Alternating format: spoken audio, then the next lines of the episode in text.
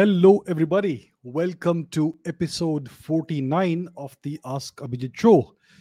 I hope you are all doing well. It's great to be back with you this Saturday evening here in India.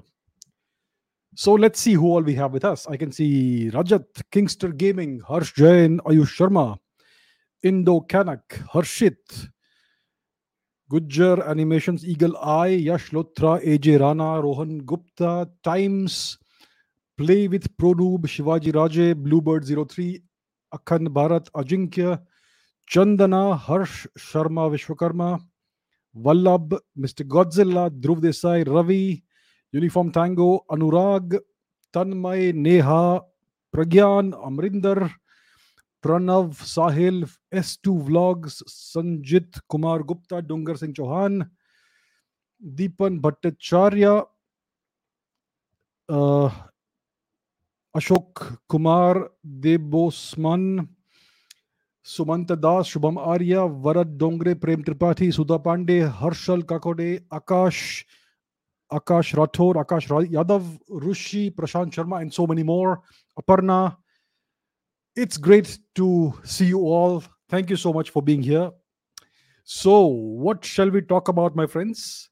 We shall talk about whatever you wish to talk about. What questions do you have? What do you want to discuss? Let's see what you all are commenting. Let's see. All right, let's take a look at a few comments. Let us see. I can see lots of highs and hellos.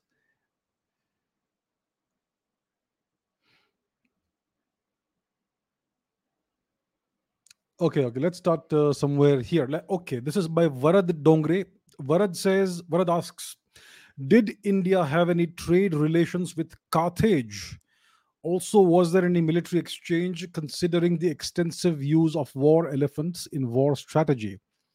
So for those of you who don't know, Carthage was a very prominent city-state civilization, you could say, in northern Africa. And they were very strong rivals and adversaries of the Roman Empire. And Hannibal Barca, one of the generals of Carthage, actually invaded Italy, invaded the Roman Empire, inflicted a number of massive defeats on the Roman military machine.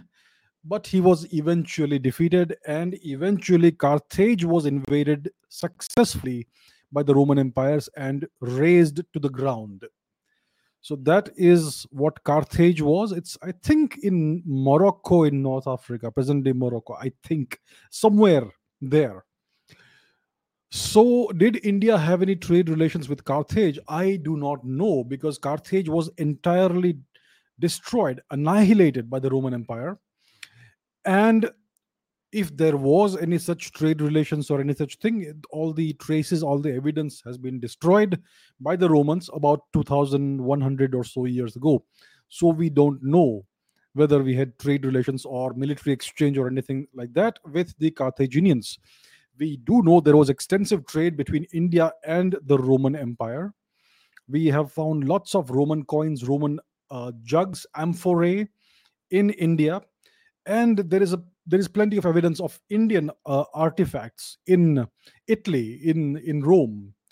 Archaeologists even found a figurine, a statuette that seems to depict the goddess Lakshmi or some Indian goddess in the ruined city of Pompeii. Pompeii, if you know, was an ancient Roman city that was destroyed by Mount Vesuvius, the eruption of the volcano Mount Vesuvius, about 2,000 years before today, approximately.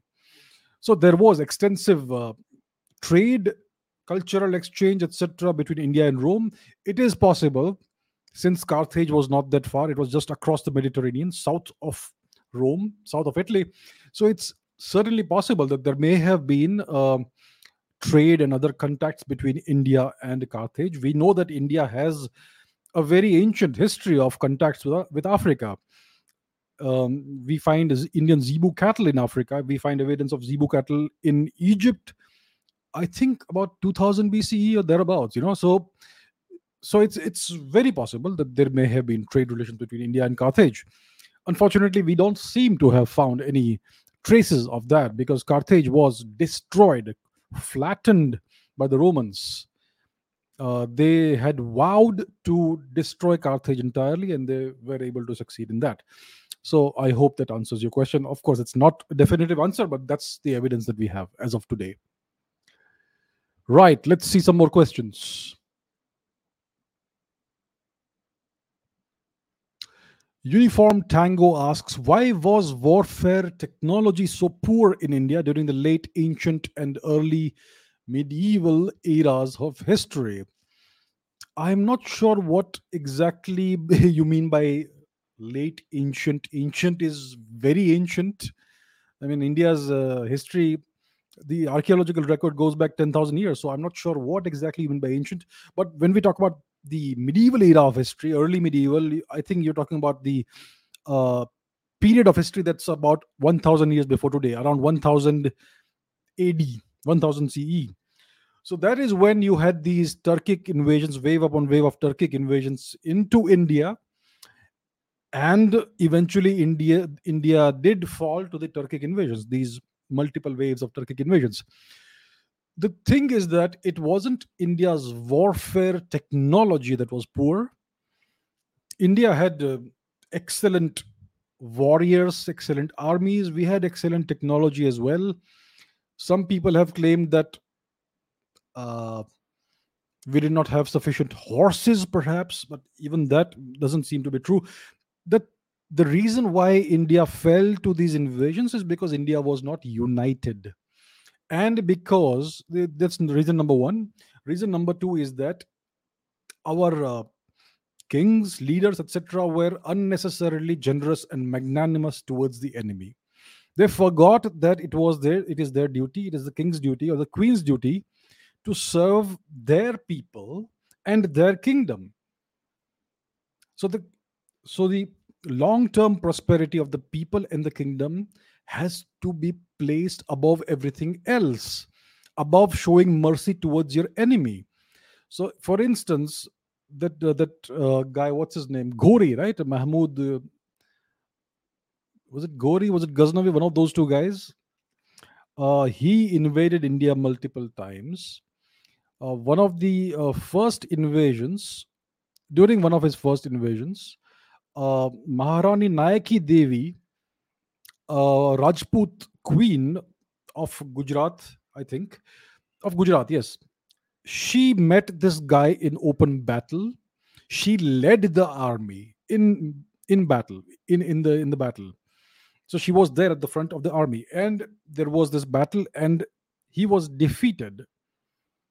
Right? He was defeated, his army was destroyed, and she allowed him to go back to Afghanistan, to Ghaznavi, right? Mahmud Ghaznavi, the Ghaznavi terrorist. So Maharani Naiki Devi showed magnanimity. She forgave him and she allowed him to go back to Afghanistan. When his army was destroyed, when he had lost the battle, it was certainly possible for her to order her troops, her cavalry, etc., to go pursue the guy and kill him. Finish him off. She did not do that. He escaped. Later on, he came back to India in another invasion. This time, Shri Prithviraj Chauhan defeated him and forgave him and let him go. And see, these are the reasons why India eventually fell to these Turkic invasions. It's not because of poor technology or any such thing. We had excellent technology. We had excellent warriors. We had better resources than any ragtag barbarian from Central Asia. It's the problem was that our leaders had forgotten what their real duty was, and because they were not united, they were all at cross purposes. So these are the reasons why India lost. It's not because of poor technology. Yeah, people do get the impression that we were our technology and everything was poor at the time, but that's not the case. Right, let's take some more questions.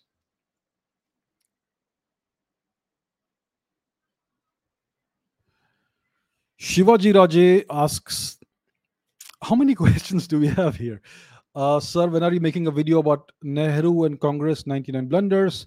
History of Arunachal and why China claims it. Can we use Christian missionaries to solve the Kashmir issue? And was Jayachand a traitor? Okay, let me answer a couple of these questions. When am I making a video about Nehru and all his blunders? That's a good suggestion. Maybe I will do it soon. History of Arunachal, that's a long story. Why China claims it? They claim it because they want more and more territory. They want to keep India on the back foot. This is one of the tactics, one of the strategies that you use in geopolitics.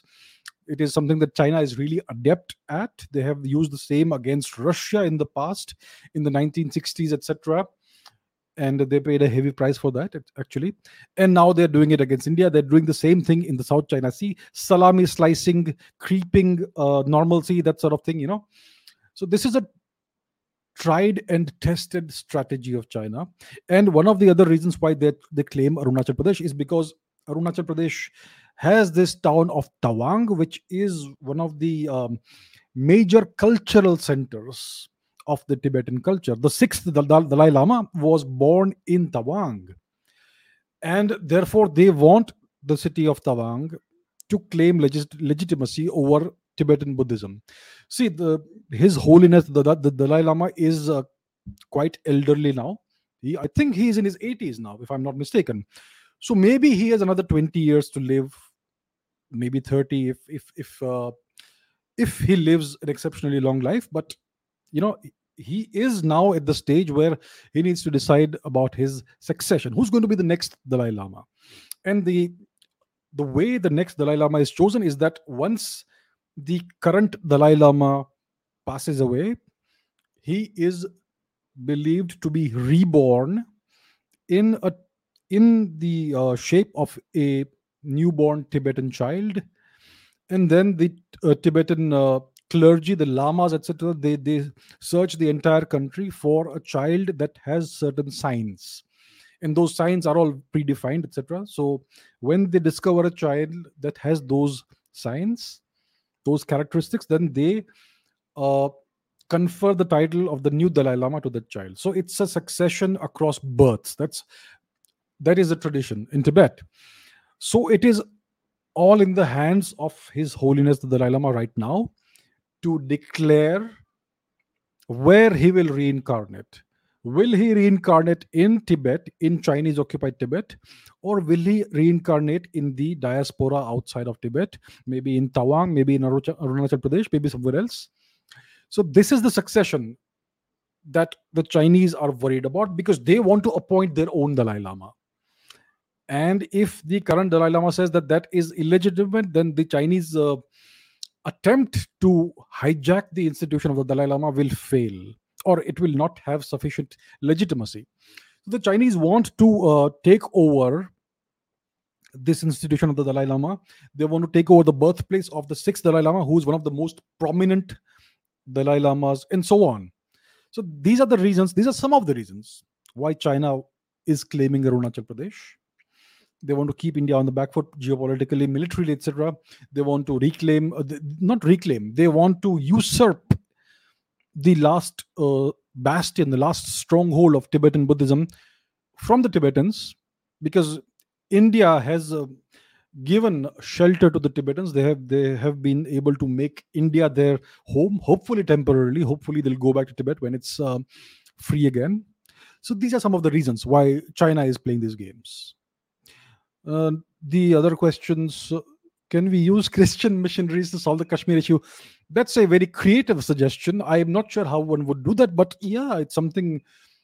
Well, that's an out-of-the-box suggestion. Very interesting.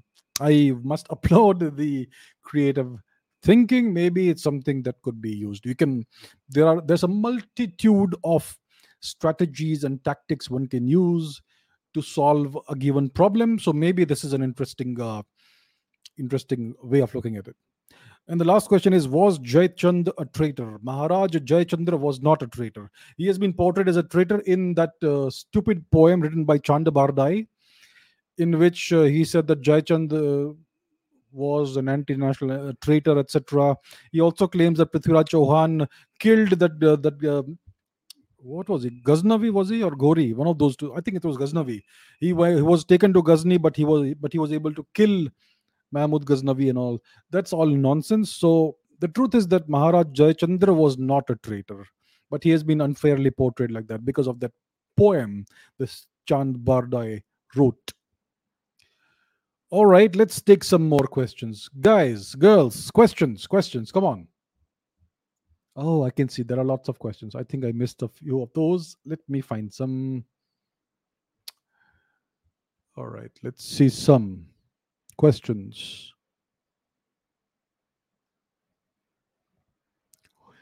Vishal Mahajan says, what do you think about the India-Bangladesh enclaves swap in 2015? Was it a right move, keeping in mind India's relations with Bangladesh? So that's a very good question. If you look at the India-Bangladesh border, there are all these enclaves and enclaves within enclaves and all that we had in the past. I think there's still a lot of complicated boundaries right now, even now, between India and Bangladesh. But you had all these ridiculous enclaves between. So what's an enclave?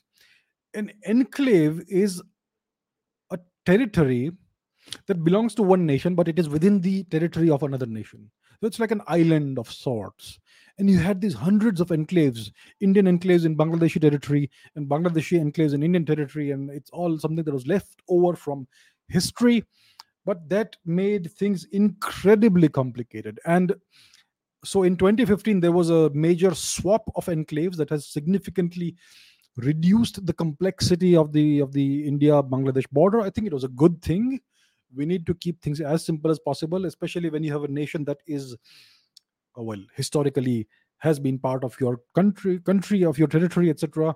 It's always good to keep things simple so that there are no unnecessary complications and there's no unnecessary controversy. So it is a good move. I think most of it has been solved now. I think it was a very good move. And we need to work on the relationship with Bangladesh, especially the border, which needs to be closed, I hope, one of these days. So, yeah. So I think it was a good move.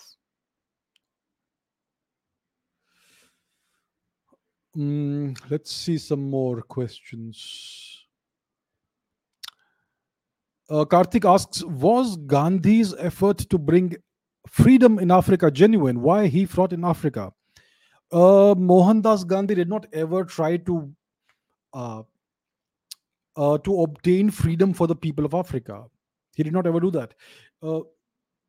If you look at his own writings, he considered the native people of Africa to be lower than the whites and the Indians. He clearly wrote this, that he believed that the white race or the European race should be the predominating race. The Indians should come second, and he considered the African people to be the lowest of the races. So, you know, this is racism. There's no other way to put it. This is something that he himself wrote. It is in his own writings. It is available online if you know where to look. There is this website called the Collected Works of Mohandas Gandhi or Mahatma Gandhi, whatever. So you can look it up there. All his writings are available online for free. It's tedious to read through it, but it's all there. Now, some people say that, you know what, Gandhi changed afterwards. He may have held certain beliefs when he was younger, but afterwards he became a proponent of humanitarianism and freedom for all and peace and what's it called? Non-violence and compassion and equality and all that nonsense. My point is very simple. I agree that people do change. What the things I may have believed 20 years ago are not what I believe today. I have evolved over the past two decades. Everybody evolves. If you don't evolve, something's wrong with you. So yes, people do evolve. But when somebody like Mohandas Gandhi, a very prominent person, puts something in writing that he may later think was wrong, then he would write about it again and say and put it on the record that yes, I believed these things 20 years ago, 25 years ago, but today I have realized I was wrong. It was wrong to think that way. But he never did that. He never expressed any form of regret for the things that he wrote and the things that he put out in the public domain about the African people.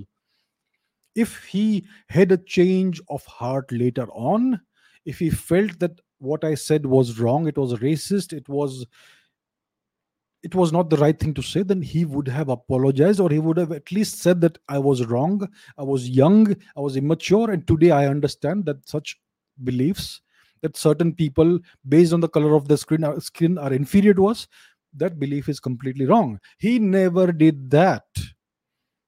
And therefore, he is a racist. So it's clear as day that he never changed his mind. He never wrote anything that went against what he had written about the Africans. So the thing is, he never tried to bring freedom to the people of Africa. And he served the British for 20-25 years in South Africa. And because of his service for such a long period of time, the British brought him to India, put him at the head of the Congress party, and gave him the task of shepherding and delaying India's quest for independence. So that's about Mr. Gandhi. Papai Sardar says, will Hinduism vanish in the next 100 years? It is a definite possibility.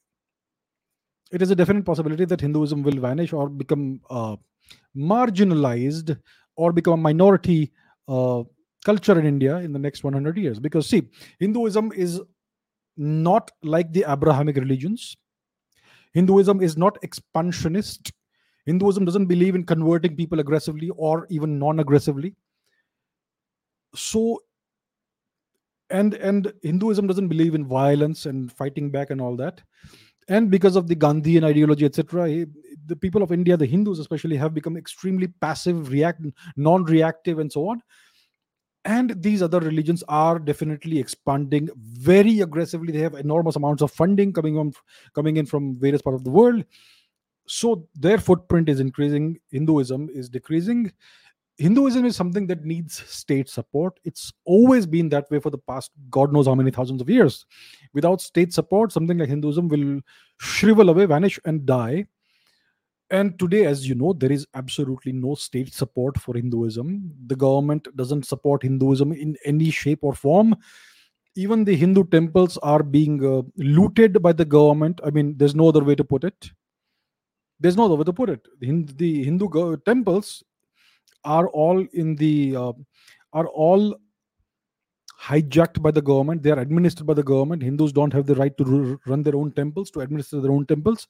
And whatever funds the temple generates through donations by people, by devotees, are all stolen by the government for various purposes, whatever those purposes are. So I have said this in the past, I will say it again today, that India is the world's most Hindu-phobic country. Even in the US, Hindus have more equality.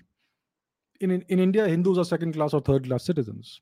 So India is a Hindu-phobic apartheid state, and because of that, it is quite possible that Hinduism may very well vanish or become irrelevant in the next 100 years, unless the people themselves wake up and take certain measures, certain steps. Okay, more questions.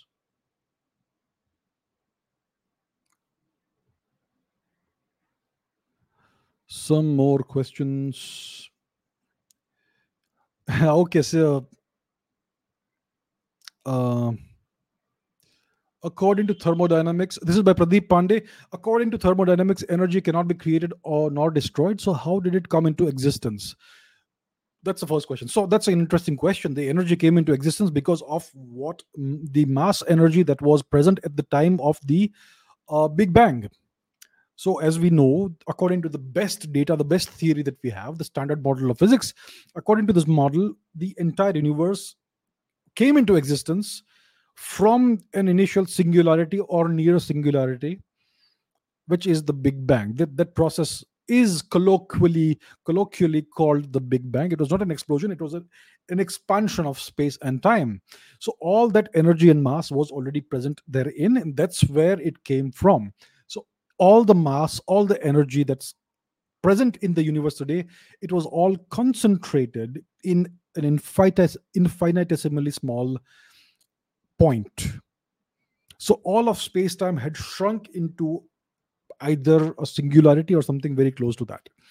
So that's where all the energy or mass, which are interchangeable, that's where it all comes from. That's where it came into existence from. Now, what was there before the Big Bang? We have absolutely no idea. So that's the answer to your question. The second question is opinions on Rashmi theory. It is said it challenges modern physics. Is it bogus? I have never studied it, unfortunately. I haven't had the time. I don't know what it is. Maybe I know this is a question I get all the time. Many people have asked this question. Unfortunately, I have not had the time to search for it or look for it, or I don't know. I don't know as of today what it is. So unfortunately, I still cannot answer the question.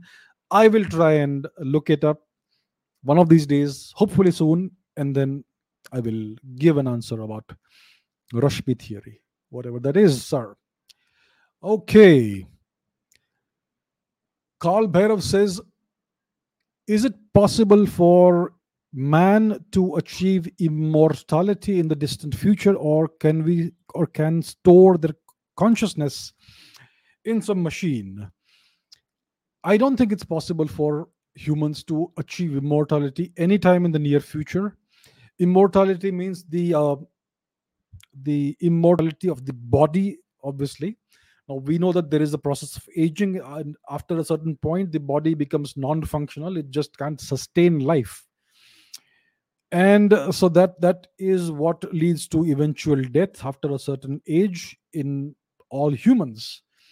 So how do you either reverse or even pause the process of aging? That's what many biologists and researchers are trying to figure out. But it seems to be connected to the shortening of what's called the telomeres inside cells. So the telomeres are what are the ends of the chromosomes, and these telomeres, they shorten with time as a person ages, and maybe it is believed that this is what contributes to the aging process of humans. So it is believed that if we can either stop or reverse the shortening of telomeres in human cells, then maybe we may be able to either pause or reverse aging. So that's a possibility. It is still a theory. It is, maybe there is some proof of it, perhaps, to some extent. So that is what they're working on, but that's still a very distant dream. I believe it's still a distant dream. Storing your consciousness, it's still science fiction. We don't even know what consciousness is, what shape, or is it an emergent property? Is it something else? We have absolutely no idea of what consciousness is. We don't even have a clear definition of what consciousness is. What is consciousness? We can't even define it clearly. And therefore it's very hard to see this happening anytime in the future, near future, even far future, of being able to store, upload your consciousness into some machine. And let's say, hypothetically, theoretically, that you're able to take a copy of your consciousness and store it in a machine. But that doesn't mean that you're going to live forever, that your consciousness is going to be alive forever. It's a copy of your consciousness that's going to live in that machine, but your consciousness is eventually going to die with your body. It's like the scenario in Star Trek. If any of you have seen Star Trek, there is this teleportation machine. So Captain Kirk or whoever it is, they go and stand in this machine, and then the machine seems to transfer them physically from one place to another. So their body in the machine disappears and the body reappears somewhere else. But the truth is that it's a copy of their body that appears there. It's a copy of their consciousness. The original body and the original consciousness is destroyed. So, that's the conundrum.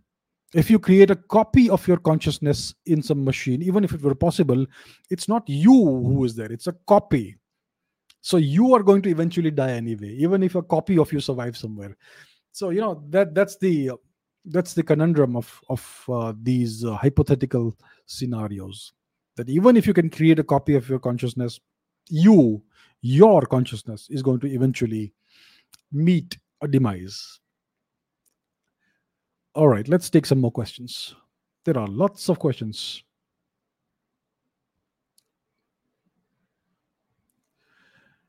Yash Lothra asks, what could be the reasons that people who came out of Africa chose to stay in the Indian subcontinent and not somewhere else in the Arabian land, which is closer to Africa? Well, the conditions in the Indian subcontinent were best suited for having a long-term permanent residence. So when this out of Africa migration happened, it is believed that the Arabian region was at the time kind of green. It was not a desert at the time. So the climate was such that you could live there, you could sustain life there. There were trees, there was vegetation, there were animals, you could hunt and all. But that was a transient phase. Eventually it all dried out and became desert. So the people who came out of Africa, that small band of humans who came out of Africa, they kept traveling, they kept moving, and they kept looking for some place where you can have a permanent long-term habitation. And that place which they eventually found was the Indian subcontinent. The Indian subcontinent was best suited for living on a permanent basis. It was enormous. It was fertile. There was lots of vegetation. There were forests. There was plenty of wildlife and animals if you want to hunt and so on. And the climate was neither too hot nor too cold and so on, you know. And there was plenty of rainfall. So it was the best place they could have possibly hoped for. And that is the reason why they chose to stay in the Indian subcontinent, not somewhere in Arabia or any other place. But eventually, humans are a migratory species. Even after settling down in India, in the Indian subcontinent, eventually you had migrations happening all over the place. So eventually humans went eastwards, they went northwards out of India, they went westwards out of India, populated Europe and so on. And we came into contact with other hominid species such as the Neanderthals, the Denisovans, even possibly Homo habilis and so on. Because there are a number of ancient lineages that we find in our DNA that are non-Homo sapiens. So we know that all non-African humans have a certain percentage, about 2 to 4% of Neanderthal DNA. It's like having one great-great-grandparent or one great-grandparent who was a Neanderthal. And we also have, depending on where you look, people have Denisovan heritage, 1 or 2% of that, and certain shadow populations that could be perhaps Homo habilis or something else. So eventually, people did migrate all over the place, out of India as well. But India was the first founder's zone of the out of Africa migration because it was the best place and the most suitable place for having a very long-term human habitation. Right, let's see some more questions.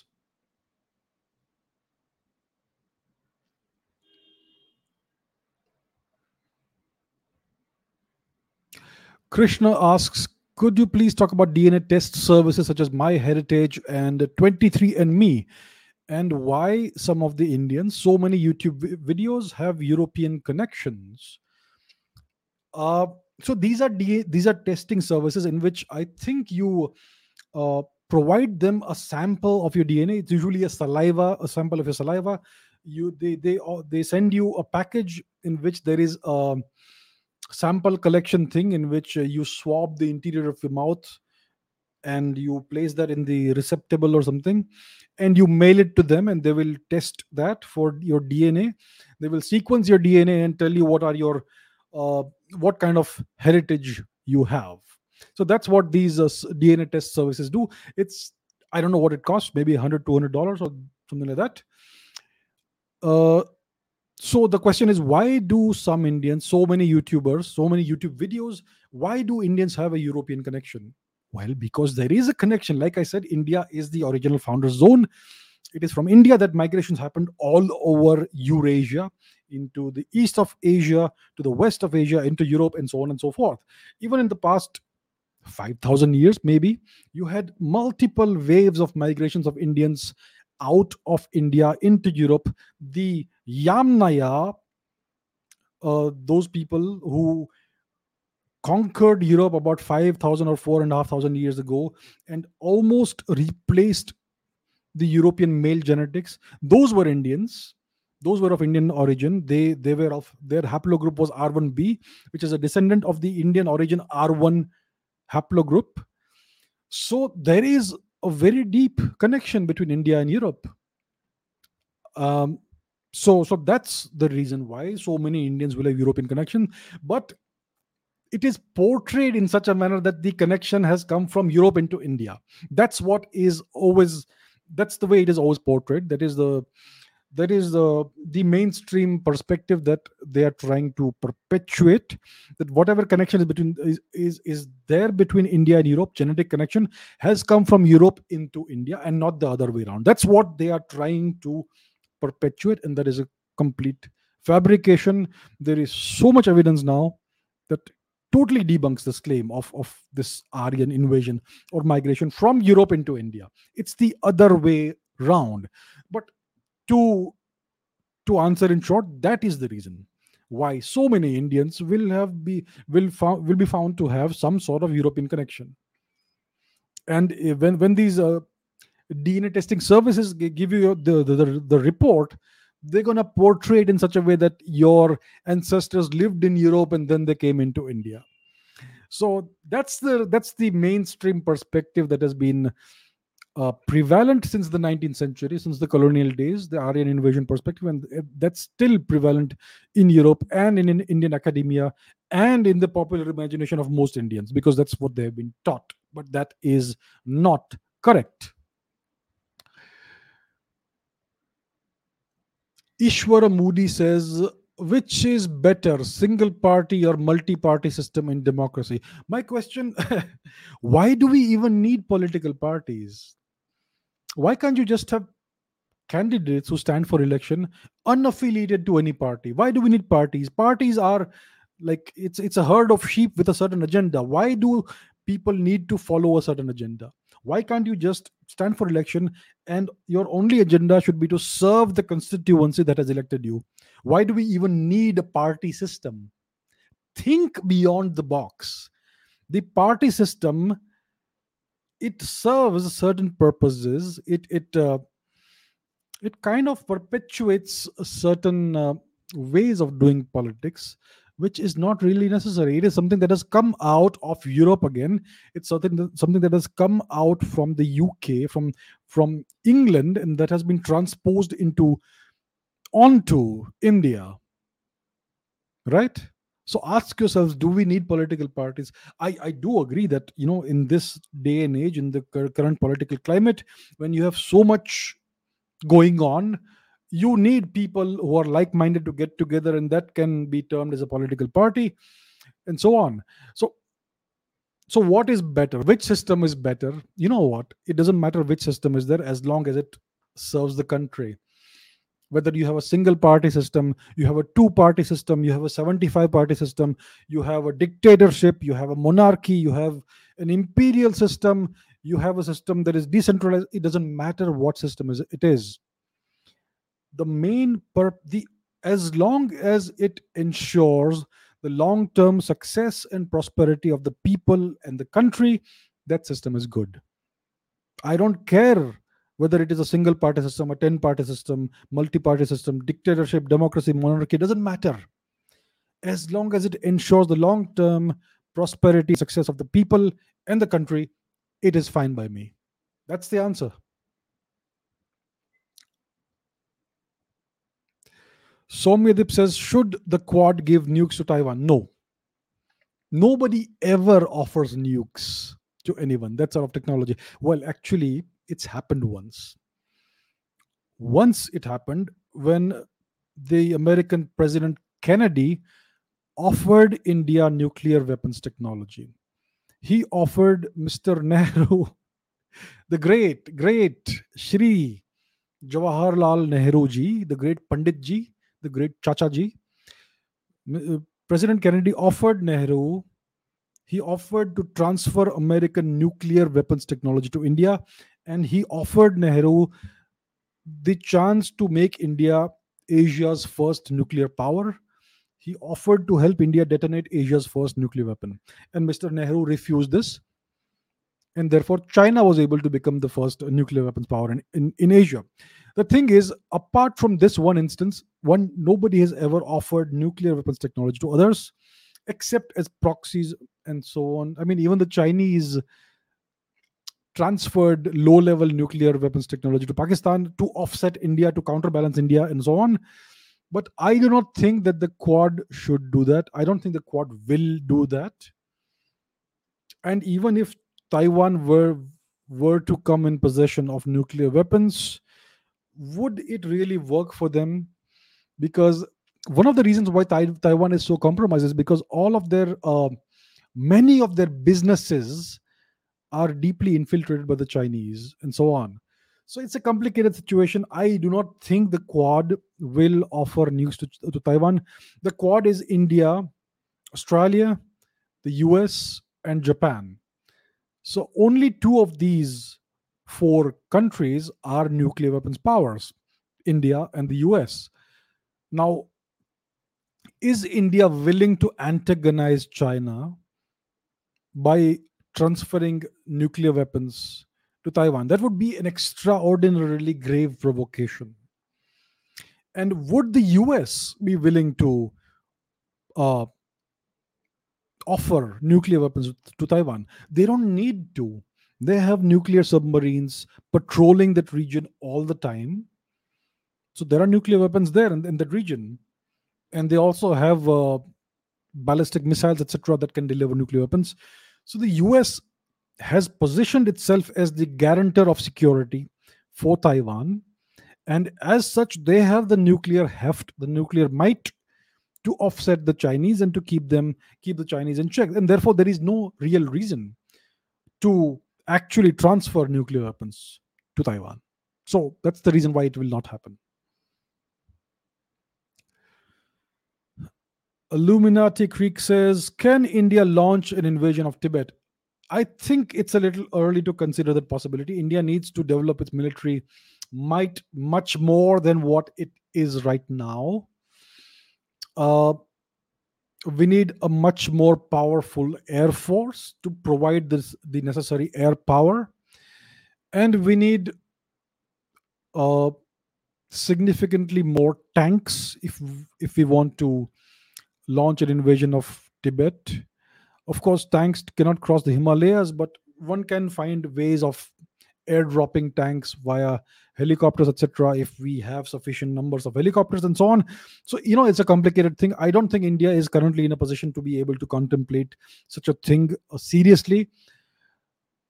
But in the future, if we develop our military might more, if we kind of double our air force strength and so on, then we may be able to do that in the future. But it's going to take at least 10 years minimum to be able to reach that sort of level of capability, of military capability.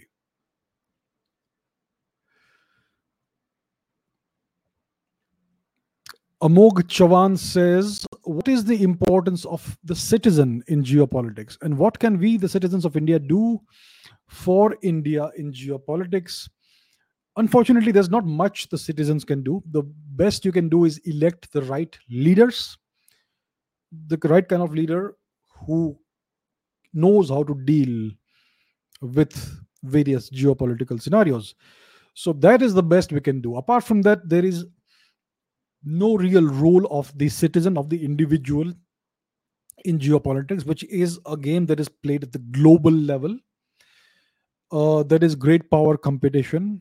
It is where you move these big pieces on the chessboard, aircraft carriers, destroyers, submarines, armed forces, air force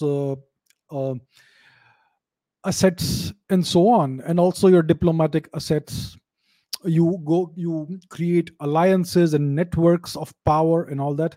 So this is done at the highest level of governance. The citizens, unfortunately, cannot participate in this. And there are so many state secrets that citizens are not aware of, right? And so on. So there's not really much a citizen, an individual, can contribute to the nation on the geopolitical scale. The best thing we can do is to elect the right leaders, the strongest and best possible leaders who can serve the country in the right way on the geopolitical domain.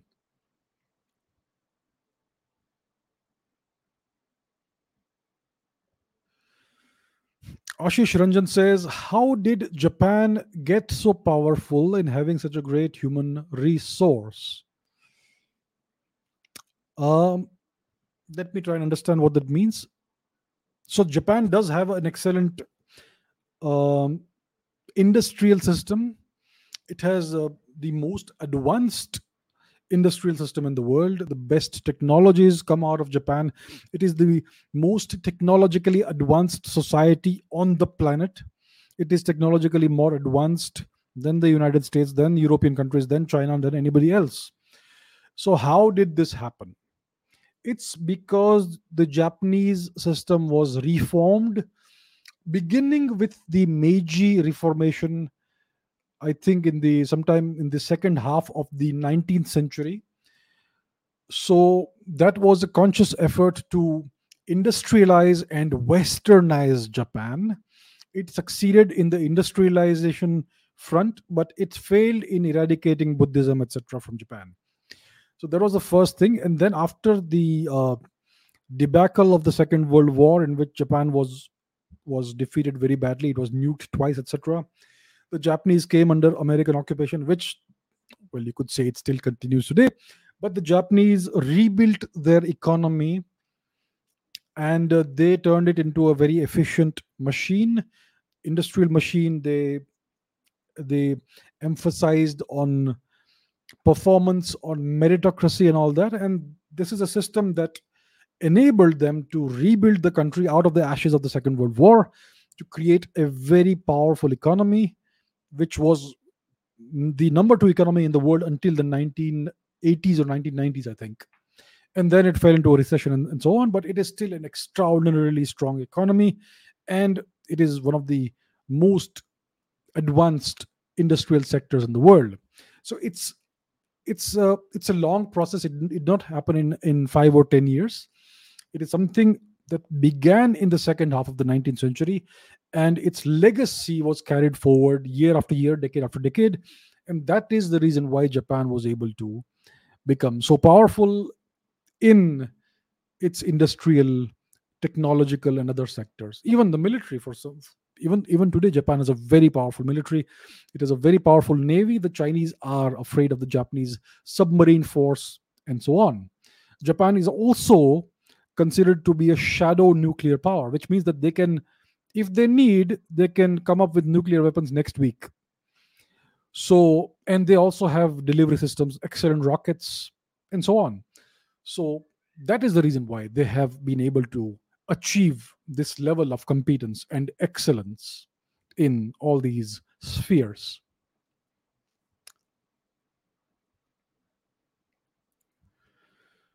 Okay, some more questions.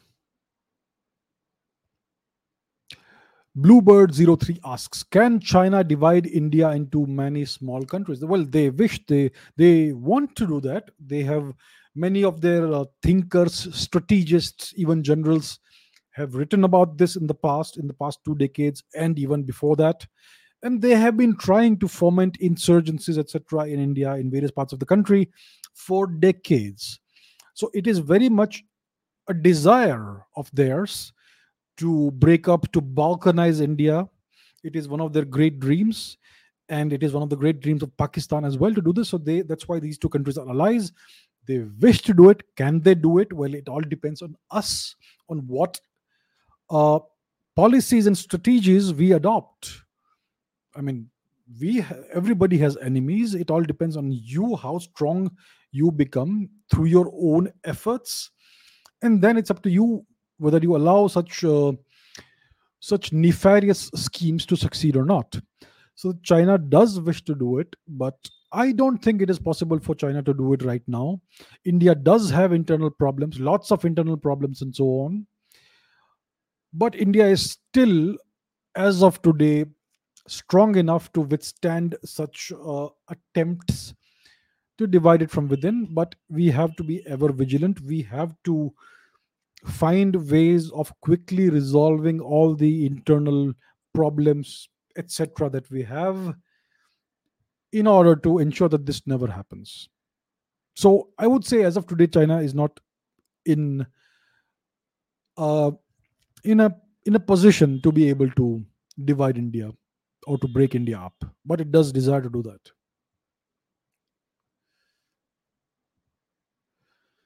Shyam asks, is China's next target Arunachal Pradesh after Taiwan? I don't think China would want to do a genuine military misadventure vis-a-vis India in Arunachal Pradesh or anywhere else, because, well, India is not an aggressive and expansionist country, but I think India's military is strong enough to defend its territory. And if China crosses certain red lines, then China can face serious trouble. So China's main goal, main objective is Taiwan. China's economy is crumbling right now. It is completely stalled. There is almost no economic growth. There are several crises, the Evergrande crisis and so on. There are many other problems that have been hidden and have been kind of swept under the carpet. So China seems to be undergoing some kind of economic crisis right now, which may influence its leaders to perhaps make some rash choices and do things that would not be advisable for their own interests. So it is possible that China may try and invade Taiwan sometime in the near or medium-term future. China is behaving very aggressively with Taiwan right now. All these aerial incursions by the Chinese Air Force into Taiwanese airspace and so on. So the question is, what is China actually planning to do? Is it planning to invade Taiwan sometime soon? And if it invades Taiwan, what should India respond? How should India respond? What should our response be like? So these are scenarios that are evolving right now. I do not really think the Chinese would be stupid enough to target Arunachal Pradesh. I think they will not succeed. India has very strong defenses. India has very strong plans of defending its territory. If the Chinese were to try it, they would suffer a very bad defeat. I am certain of that. And that would undermine the Chinese Communist Party's legitimacy in the eyes of its citizens. That could undermine the very basis of power of the Chinese Communist Party. I don't think, therefore, that China would target Arunachal Pradesh. If it would face a terrible defeat. And if it would cross a certain red line, then India does have the capability to send China back into the Stone Age. So they know that they are well advised not to try any misadventure when it comes to India's territorial boundaries. Okay, next question. Let's see. Jerry asks, why is the Indian government not showing any kind of interest in archaeological excavations? Well, I would... I cannot answer on behalf of the Indian government. I have said this many times in the past. It's very disappointing. I think India's Ministry of Tourism and Culture is one of the least performing ministries, one of the poorest performing ministries in the government. They're basically doing nothing essentially. I am not sure if the ASI etc. comes under them. Most likely it does, and the ASI is another very badly performing organization, institution, whatever you want to call it. Why is there no interest in archaeology? Why is there no interest in uncovering our real history, etc.? Why is nothing being done? I don't know. I wish I had answers. I do not have answers. I am very disappointed. It's been 7 years and yet nothing has been done.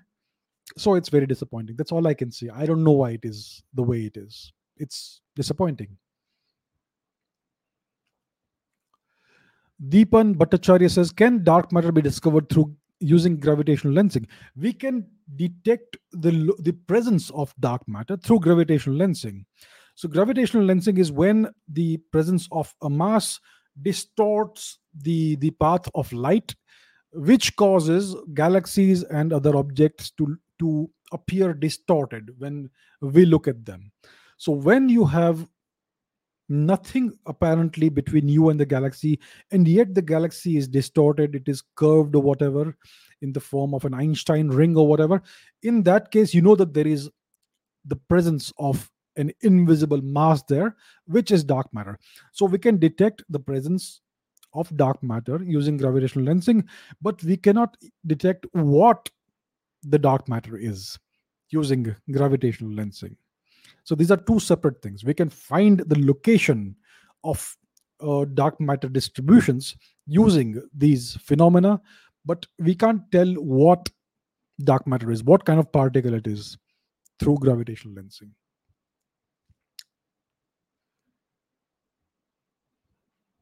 Dungar Singh Chauhan says, is capitalism and privatization necessary for the development of India, or is there any other way? I think the fastest way to develop the country in the current scenario is through capitalism and privatization. That is the fastest way to do it. There are better ways, of course. I mean, if you study the Arthashastra, there is a whole section on economics, which is non-capitalistic, right? So that is a better way, but it would take a much longer amount of time to build up India to that status, which it historically had, of being the world's largest economy. So to achieve that status very quickly as is humanly possible, we would need to adopt capitalism and privatization. That is something we can adopt as a temporary short to medium term solution. And later on, as India becomes more prosperous, we can change the system to suit our civilization and culture better. Capitalism is all about seeking endless profits, endless expansion, quarter upon quarter profits, quarter upon quarter expansion of companies. You cannot have runaway, infinite expansion on a finite planet. It is eventually going to destroy all the resources and destroy the entire planet, and that is what we are doing right now. This process, this capitalism, has been in play for at least a couple of centuries. Exploitation of the planet, seeing everything in the planet as resources to be used.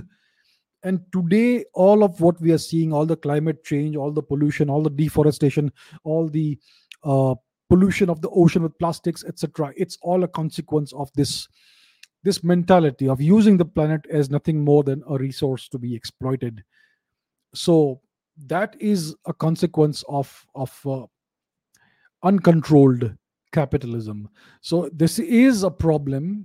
Capitalism, if it is allowed to go on, will destroy the planet. And when I criticize capitalism, you should not take it to mean that I am in favor of, what's the opposite? Communism, socialism. Is it? No. Marxism. No, I am not in favor of communism, Marxism, socialism either.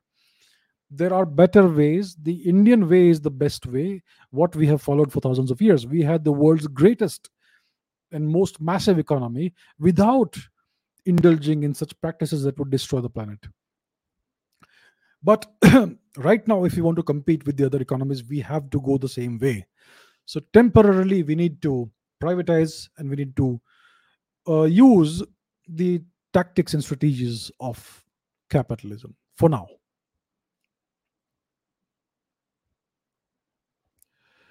Truth Digger says, if China invades Taiwan, what are the priorities for India?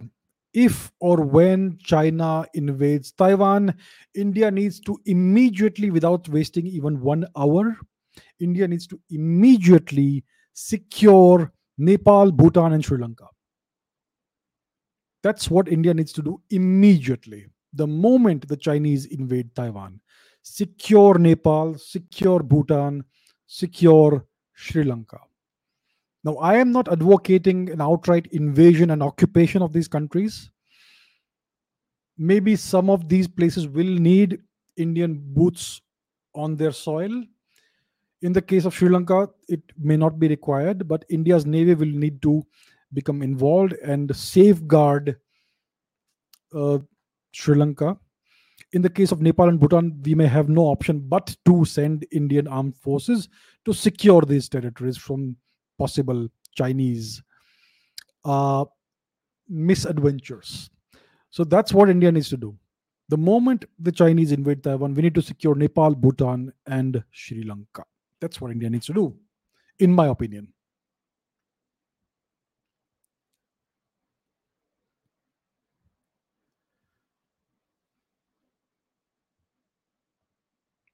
Okay, Harsh Kumar asks, in the future, if the US would be able to counter China, then their next target would be India.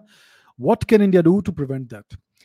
The best policy for India is to become as strong as possible, as quickly as possible.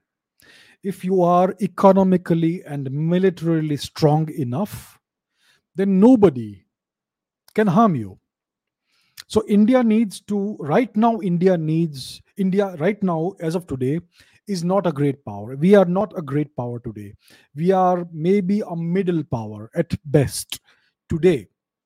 So as of today, we need to play the game of geopolitics. We need to have alliances or quasi-alliances with countries such as the US, which are far away, in order to offset China, which is an aggressive and expansionist nation. There is no such thing as China's peaceful rise. So as of today, it is in our favor, it is in our interest to ally with countries like the US, Australia, Japan, and any other country which shares our worldview. But in the long run, if the US prevails, then certainly they will not want India to rise too much. The US doesn't want any kind of competition, and neither does China. So the only option for India, the only long-term option for India, is to rise again, economically and militarily. We need to ensure that we are so strong that nobody dares to contemplate, targeting us in any way, either through economic means or through military means.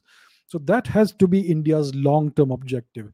And that is something India needs to achieve in the next 10, 20 years maximum, to at least make sure that we are safe from any malign force that would seek to destroy us. Red Chili asks, will India capture China? I do not want India to capture China. What will India gain by capturing China? We have never been an expansionist country. It is not part of our culture or civilization. And I would not advocate trying to capture China. What we need to do is to free Tibet so that we have a peaceful northern border. We need to free Tibet and we need to decontaminate Tibet from all the Chinese influences. That is all we need to do. There is no point trying to capture China. China is so far away. Tibet is, of course, our neighbor, but Tibet is not truly Chinese territory. It is temporarily in the hands of China. Once we free Tibet, that has to be the end of it. What is the point of going all the way far away to China, thousands of kilometers away, and capturing it? What do we gain from that? We will be overstretching ourselves if we try that. So my answer is no, India will not capture China. India should not have any such aspirations.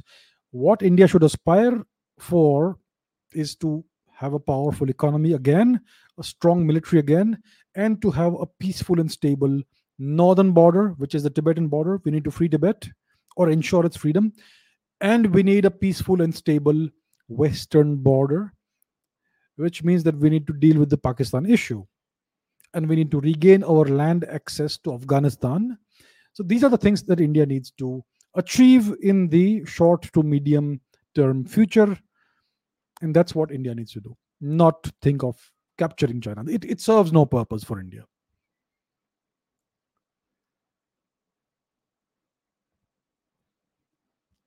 Tony Stark says, why is the history of China and Japan not included in school textbooks? My name is Arka Banerjee. Well, Arka, even the true history of India is not included in India's school textbooks, right? I mean, we are taught very small portions of Indian history, and that to sanitize and distort it portions of India's history. We are not taught about any of the great native dynasties, emperors, kings, queens, and most of our history, we don't even know about it. It's not taught. So if we don't even learn our own history, do you really expect the textbooks to teach Chinese history or Japanese history or European history or anything? No, it simply won't happen. It is, of course, beneficial to teach world history as well, as apart from Indian history. But that is something that will happen only when the Indian education system is reformed in such a way that it actually serves the purpose of educating the people of India. So the reason why it's this, all of this is not happening is because our education system is still deeply colonized. It is still following the same patterns that you had in the education system the British imposed upon India in the 19th century. It is very much a continuation of the same system. And that's why we are not taught either our own history properly or the history of any other culture or country. Right, some more questions.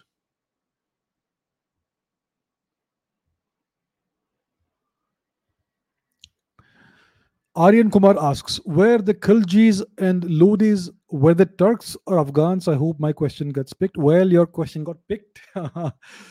The Khiljis were Mamluks, I think. No, I don't think. I know. The Khiljis were Mamluks. So people like Ala ad-Din Khilji, etc. These were Mamluks. So what are the Mamluks? The Mamluks were slaves. This was a slave dynasty. The word Mamluk means slave in Arabic. Now, a slave can be from any part of the world. You had Egyptian Mamluks, you had Turkic Mamluks, and you had Iranian Mamluks also, I expect. But the Khiljis were Turkic Mamluks. So you had these, so the Arabs would take these people as slaves. And then they would employ them in the armed forces as soldiers. And if they showed sufficient tactical and strategic abilities, then they would be elevated to the position of a general. If they showed even more abilities, they would be given the role or task of administering a certain province. But they would still be considered to be slaves. They would still be officially slaves. And eventually, as certain dynasties crumbled, these slave administrators became kings or rulers in their own right. And that is what the Mamluk dynasty was. These were former slaves who conquered certain parts of India on behalf of their masters, but eventually they became independent of their masters and they became rulers of whatever portion of India they had conquered. So Alauddin Khilji and his dynasty was a Mamluk dynasty, a slave dynasty. They were Turks. I believe the Lodhis were also Turks. If I'm not 100% sure about that, but I am positive that the Lodhis too were Turks. So that's the answer, but I would request you to please verify that.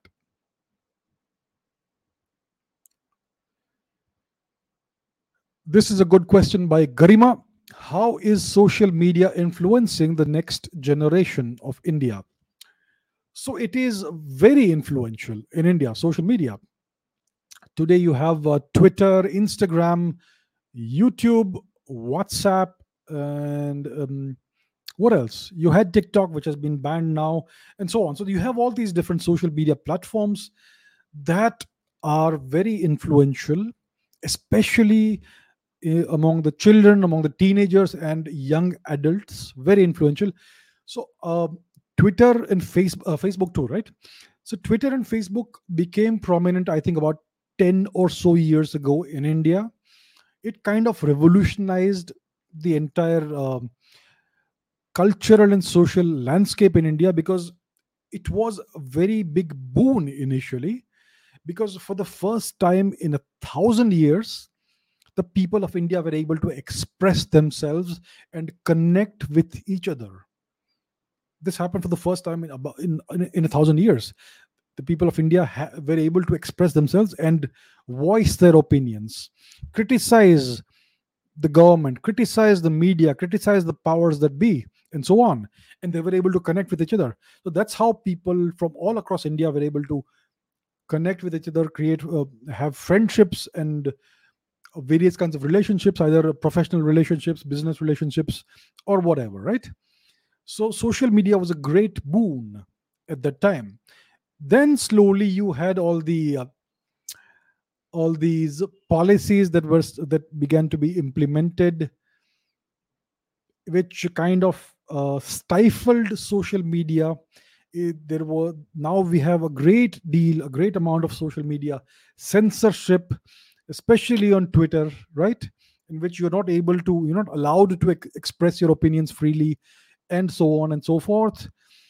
And because of that, you find that certain political ideologies are allowed to express themselves, whereas certain other ideologies are not allowed to express themselves. So you find that a platform like Twitter, for instance, has become extremely left-leaning. In India, it is very much pro-opposition, anti-government. And when you talk about the opposition, you understand what sort of political and religious leanings that signifies. So you find that people are not able to express certain opinions on Twitter. And because of that, it influences these inexperienced youngsters in imbibing and absorbing certain political leanings and ideologies. And you see that very, very, very strongly in the opinions that youngsters express, you know. So this is actually a form of social engineering. So that's what's happening right now. So social media was initially a great boon for India, but today it is becoming dangerous for India because it is essentially foreign interference in the internal matters of India. You see certain politicians getting banned. I think certain MPs were forced to delete certain tweets because Twitter did not like them. I'm just talking about Twitter here, but much of it applies to certain other social media platforms as well, I'm sure. So you have the absence of freedom of speech. You have censorship. And because of that, certain political leanings and ideologies are promoted, and that is influencing the youngsters in India. And you can see the effect of that in the opinions they express and so on. So it is dangerous. It is interference by foreign powers in India's internal matters, and something needs to be done about it, right? So that's what's happening. Okay, this is a question by Sumit. Was India and Africa part of the same landmass thousands of years ago? If so, does the migration from Africa involve migration from India as well? Okay, we have to understand the chronology. India and Africa, yes, Sumit, were very much part of the same landmass about 100 million years ago. And then India separated from Africa because of tectonic activity, and it began a long journey of thousands of kilometers from Africa all the way into the Eurasian landmass. So this journey took at least 60-70 million years. And eventually India collided with the Eurasian landmass, and this enormous cataclysmic collision, which happened in very slow motion, it led to the emergence of the Himalayan mountain range, which is the tallest mountain range on the planet. So this happened over a very long period of time, tens of millions of years, right? Now, if you look at the history of humanity, Homo sapiens is less than 250,000 years old. Let's say it's a quarter of a million years old. And the earliest, oldest humans are about 2 million years old. So humans and chimpanzees diverged about 2 million years ago. By that time, India was already part of the Eurasian landmass. So when India and Africa were together about 100 million years approximately ago, there was no humans. We did not have humans at the time. We had dinosaurs that ruled our planet. So this, this movement of India from Africa into Eurasia took millions of years. And this greatly predates the emergence of humans as a species. So the migration from Africa, it has nothing to do with the tectonic activity which occurs over geological timescales. Humanity is very recent, extremely recent. Homo sapiens is about a quarter of a million years old, approximately. So to summarize my answer, the geological activity, the tectonic activity has nothing to do with the out of Africa migration of humans, because there was no humanity at the time. There were no human beings on the planet at the time.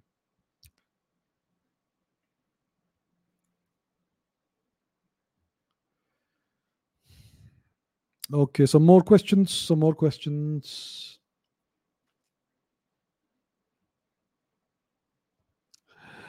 Krish asks, any practical tips for studying the history of a particular place or era? I sometimes get lost while studying foreign history due to familiarity, reliability, relatability gone. Okay, what advice can I give for studying the history of a particular place of era? The best advice I can give you is to not rely on a single book or a single video. Try and look at this specific place or era from multiple perspectives, from the perspectives of multiple researchers, multiple authors. So read multiple books, read as many articles as you can, research papers, journal articles, National Geographic articles, or whatever you like. And only then will you be able to get a comprehensive picture of the true nature of that place or that particular era. Because if you rely on one person, on one author or one YouTuber or whatever it is, then you will get only one perspective. That's why you should look at different angles and try and see as many different perspectives of different authors and researchers as possible. That's the right way to study history.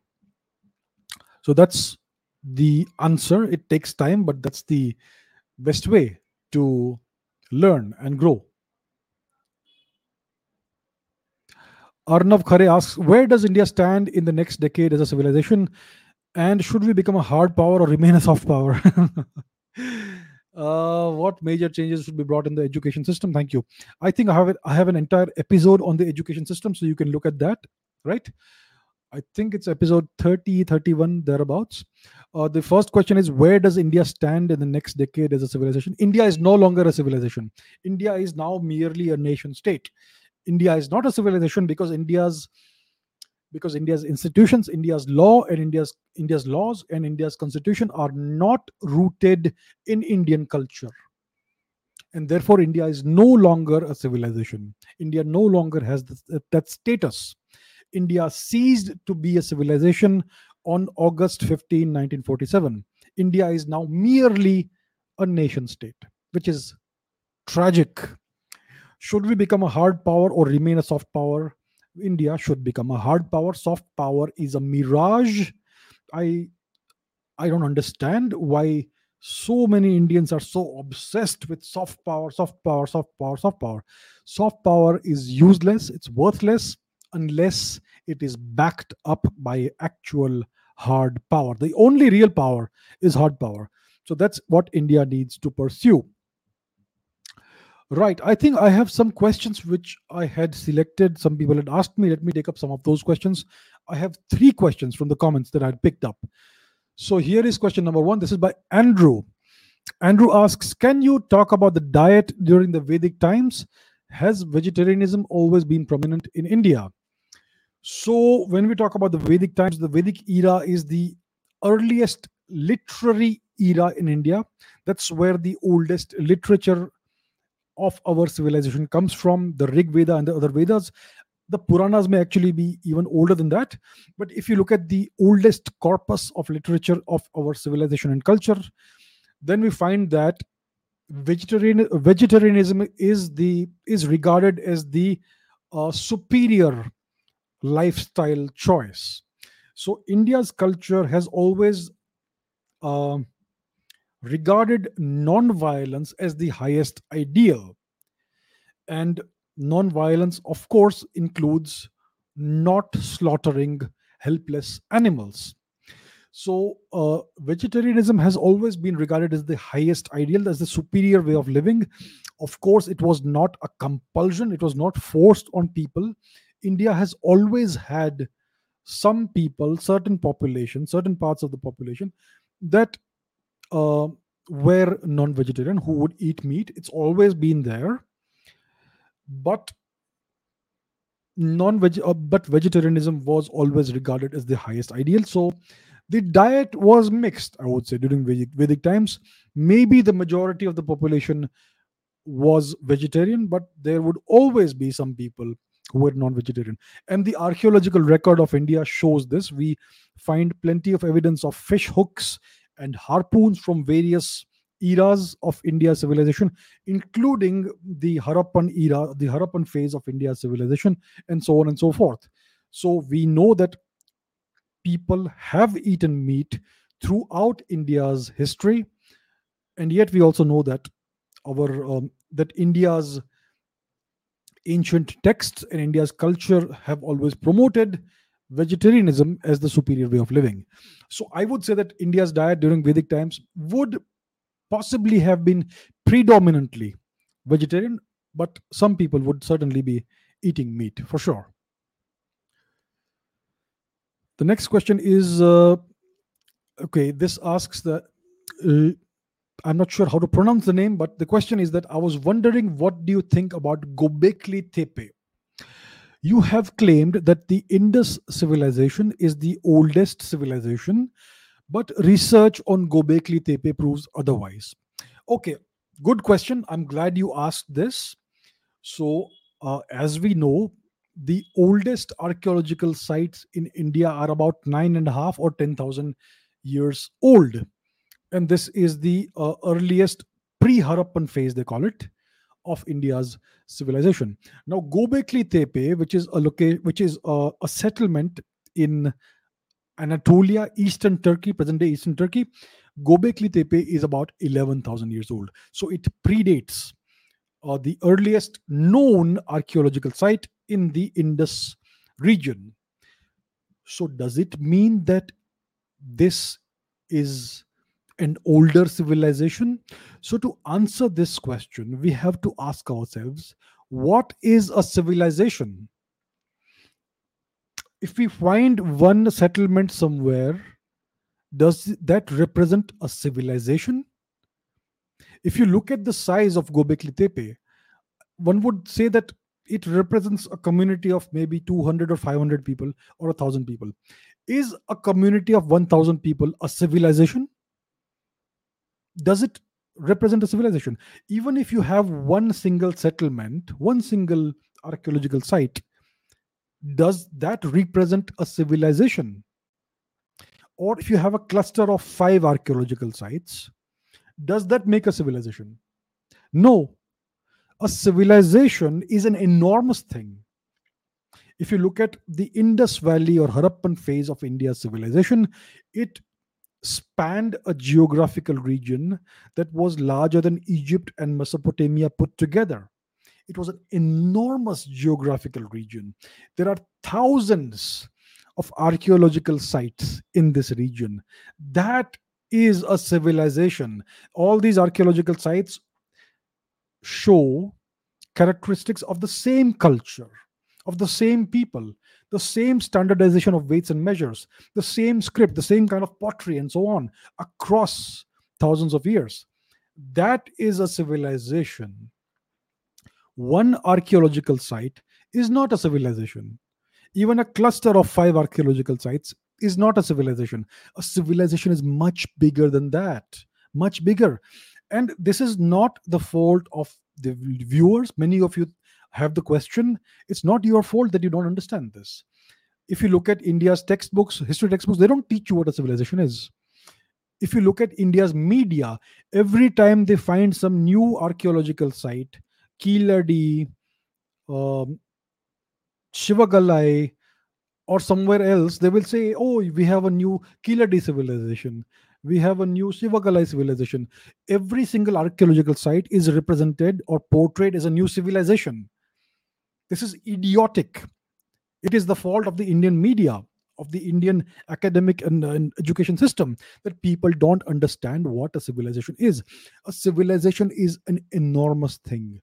You need tens of thousands, hundreds of thousands of people to make a civilization. It needs to have a common culture, a common unifying language. It needs to have institutions and laws that are rooted in the native indigenous culture and so on. That's what makes a civilization. A single archaeological site is not a civilization. So now Gobekli Tepe is just one site. There are 2-3 other sites around it. That is not a civilization. It's just a cluster of archaeological sites. It is certainly older than the oldest known Indus Valley archaeological site, but we should also understand that we have excavated less than 1% of the archaeological sites in the Sapta Sindhu region. There are thousands of unexplored archaeological sites along the river systems, along the river Saraswati, along the other rivers that have never been excavated. Once we start doing that, we will find older and older archaeological sites. I think India's archaeological record will go back at least another 10,000 years. Way older than Gobekli Tepe and anything else. So that's where we are today. So that's what I have to say about Gobekli Tepe. I still stand by what I have said, that in the Indus Valley, the Harappan phase of India's civilization is the oldest phase of any civilization anywhere in the world.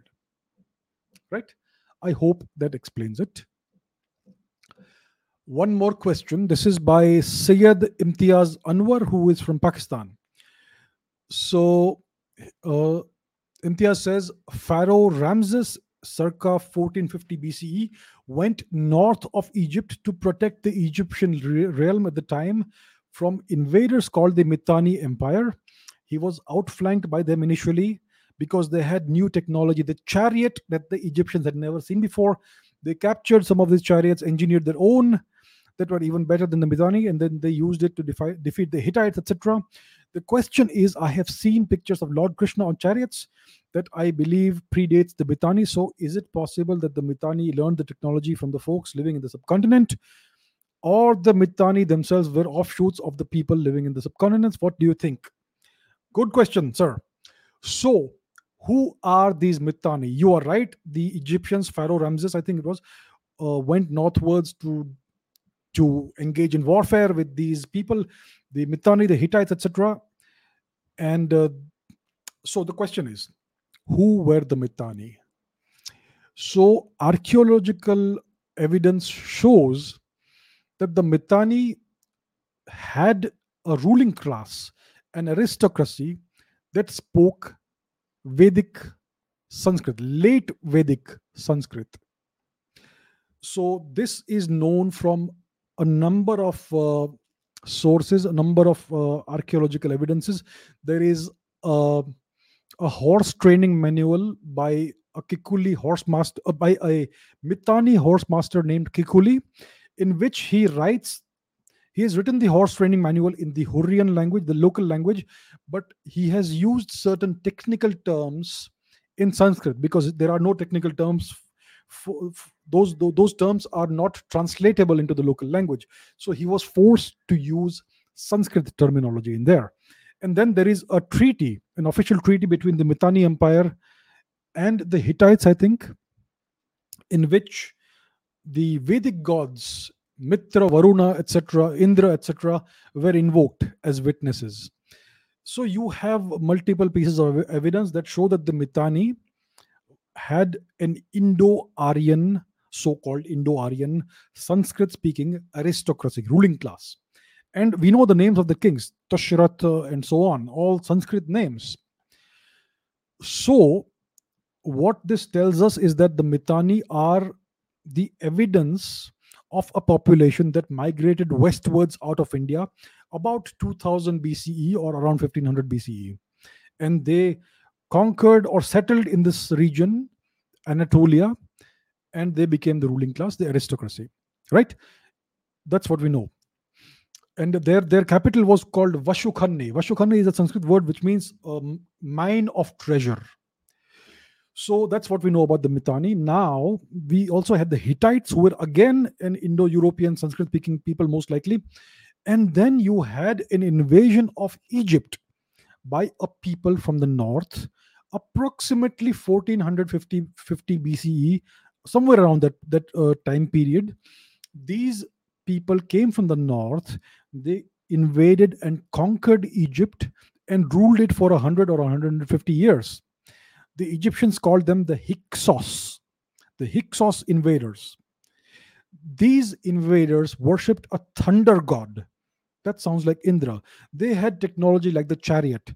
They had bronze weapons, advanced weapons, and so on, which were all introduced into Egypt because of their invasion and conquest.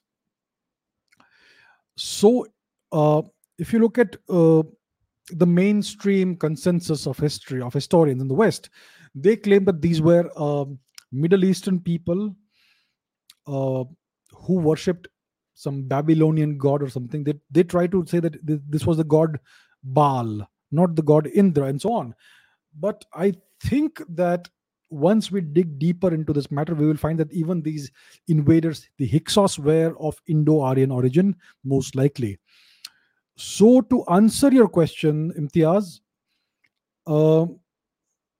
it is clear that the Mitanni are a population of ancient Indians who migrated westwards and settled down in present-day Anatolia, in present-day Turkey. And they had the chariot, they had advanced technology that the Egyptians did not have at the time. And it's because of these Mitanni, the Hittites, and the invading Hyksos, who were very closely related to these guys. That's how all this technology made its way into Egypt. Now, about Lord Krishna on chariots and all, yeah, we know Lord Krishna was the charioteer of the great warrior Arjuna and so on. So yes, it is quite possible that this technology made its way westwards from India with the Mitanni, and then eventually it spread into Egypt from there. So very interesting question, very good question. And I'm glad you are showing interest in this, in your own heritage. Great to see that. Okay, let's take some more questions.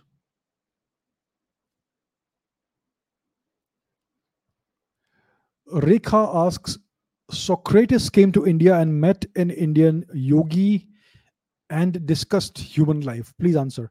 I don't know. There is no evidence as far as I understand that Socrates ever came to India. So it's possible that he may have had some interactions with Indian philosophers in Greece, because Indians used to travel everywhere. So it is entirely possible this may have happened, but I don't think there is any record or any evidence of Socrates ever having actually come physically to India. So to the best of my knowledge, this has not happened. This did not happen.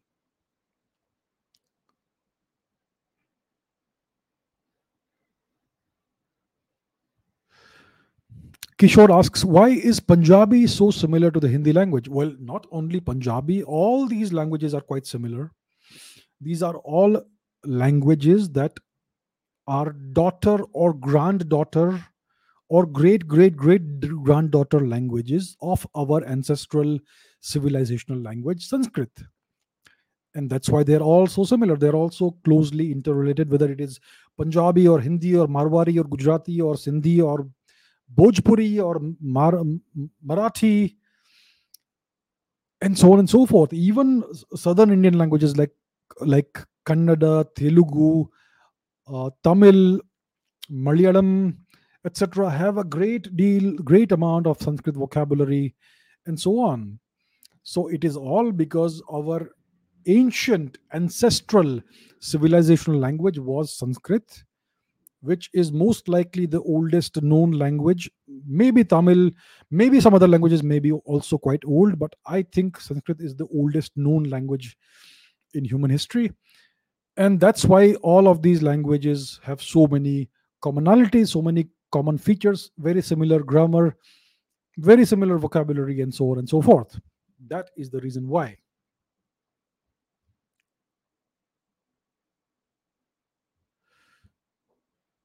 Okay, some more questions. There are so many interesting questions here. Shyam asks, is soft power a myth in geopolitics? Yes. Soft power is of no use in geopolitics. Soft power is useful when you already have hard power and when you can enforce your writ and your culture across the world. So soft power is something you should pursue only after you become a proper hard power. You can also certainly develop your soft power, your culture, etc., while simultaneously developing hard power. But the emphasis always has to be on hard power. You cannot stop an invasion with soft power, right? So that's why it is a myth in geopolitics.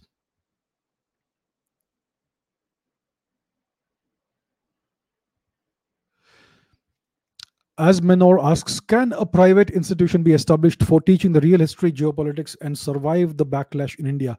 Well, certainly a private institution can be established to do all this. One could hire a number of talented historians and researchers, and one could commission a series of books that teach the proper history of India, that explain geopolitics, etc. That would need funding. It takes funding to create an institution or an institute and to pay the salaries of all these researchers and historians, teachers, etc. So yes, it is certainly feasible, but it will take a sizable, significant amount of resources, of money especially. So it is possible, yes, you're right. Pavnit Kiran asks my views on celibacy. I think celibacy is a choice. That's all I can say about it. It has had a significant, an important role to play in Indian history, in culture, in philosophy, spiritualism, all that. But after all, it is a person's individual choice, what path they want to follow. It has its benefits and so on, right? So it's all about what you want individually in your life. So based on that, you can make a choice of whether you want to remain celibate or get married and live a worldly life. So it's a personal choice, I would say. Okay, a couple more questions.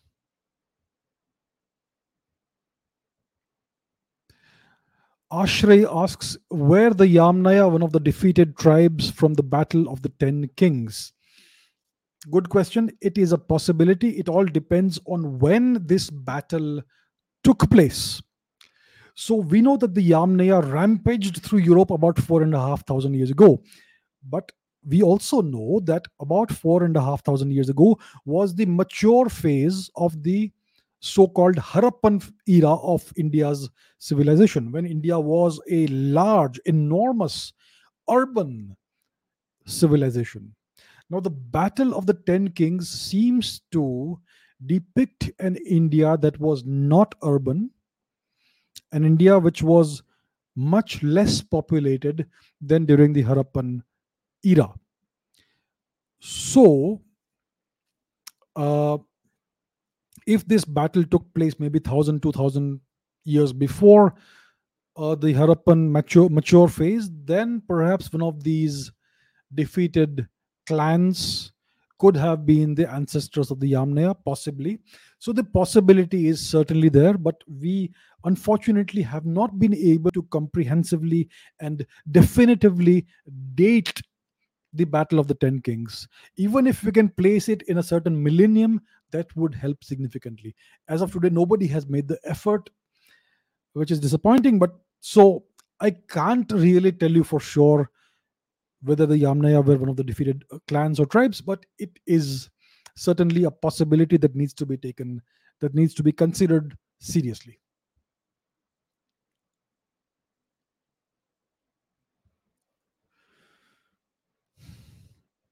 Okay, Vedant asks, we see towns in Ladakh and Jammu and Kashmir are Chinese language names. Can this be changed and will it create geopolitical pressure on India from China? Okay, so I personally haven't come across towns in Ladakh or Jammu and Kashmir that have Chinese names. I personally have never come across this. So I'm not entirely sure if this is correct. So, but you know what? I will verify this. I'll try and find if there are any towns in our territory that have Chinese names. I think it's quite unlikely. So that's what I can say as of today, as of right now.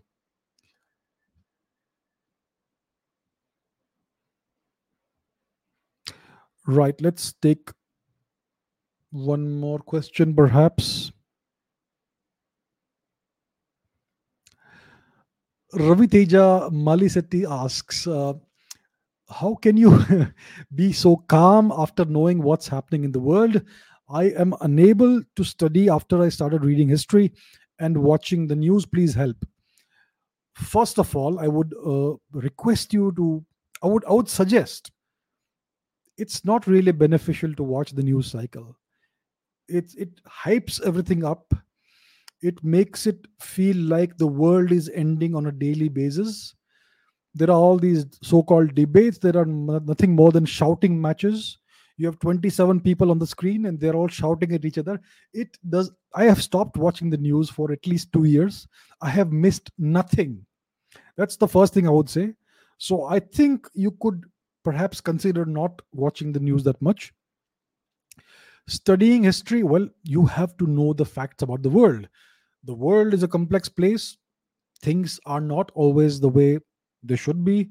There is a lot of injustice. There has been, especially in the case of India, things we know what happened. It's terrible. The past 1,000 years have been a terrible, terrible phase of India's history. But you know what?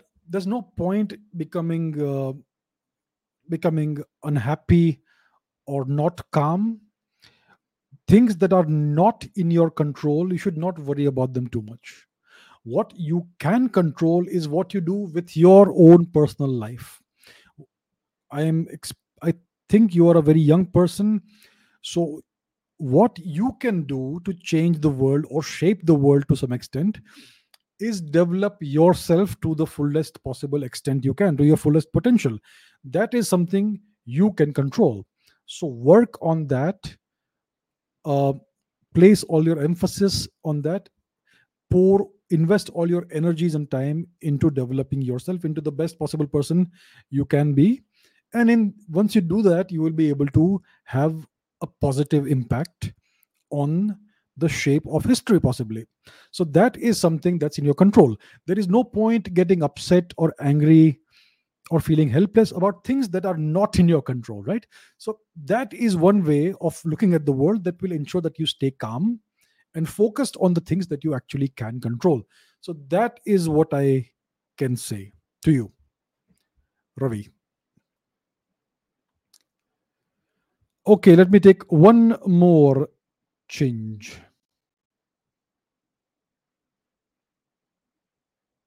One more question, sorry. One more question. Okay. If the Aryan invasion wasn't real, then why do people like the Jats have more step DNA than others? What is step DNA? Where did it come from? When they put a label like Iranian ancestry or step DNA or whatever, my question is, what came before that? What is the ancestry of this so-called step DNA? The step DNA is the Yamnaya DNA, yes?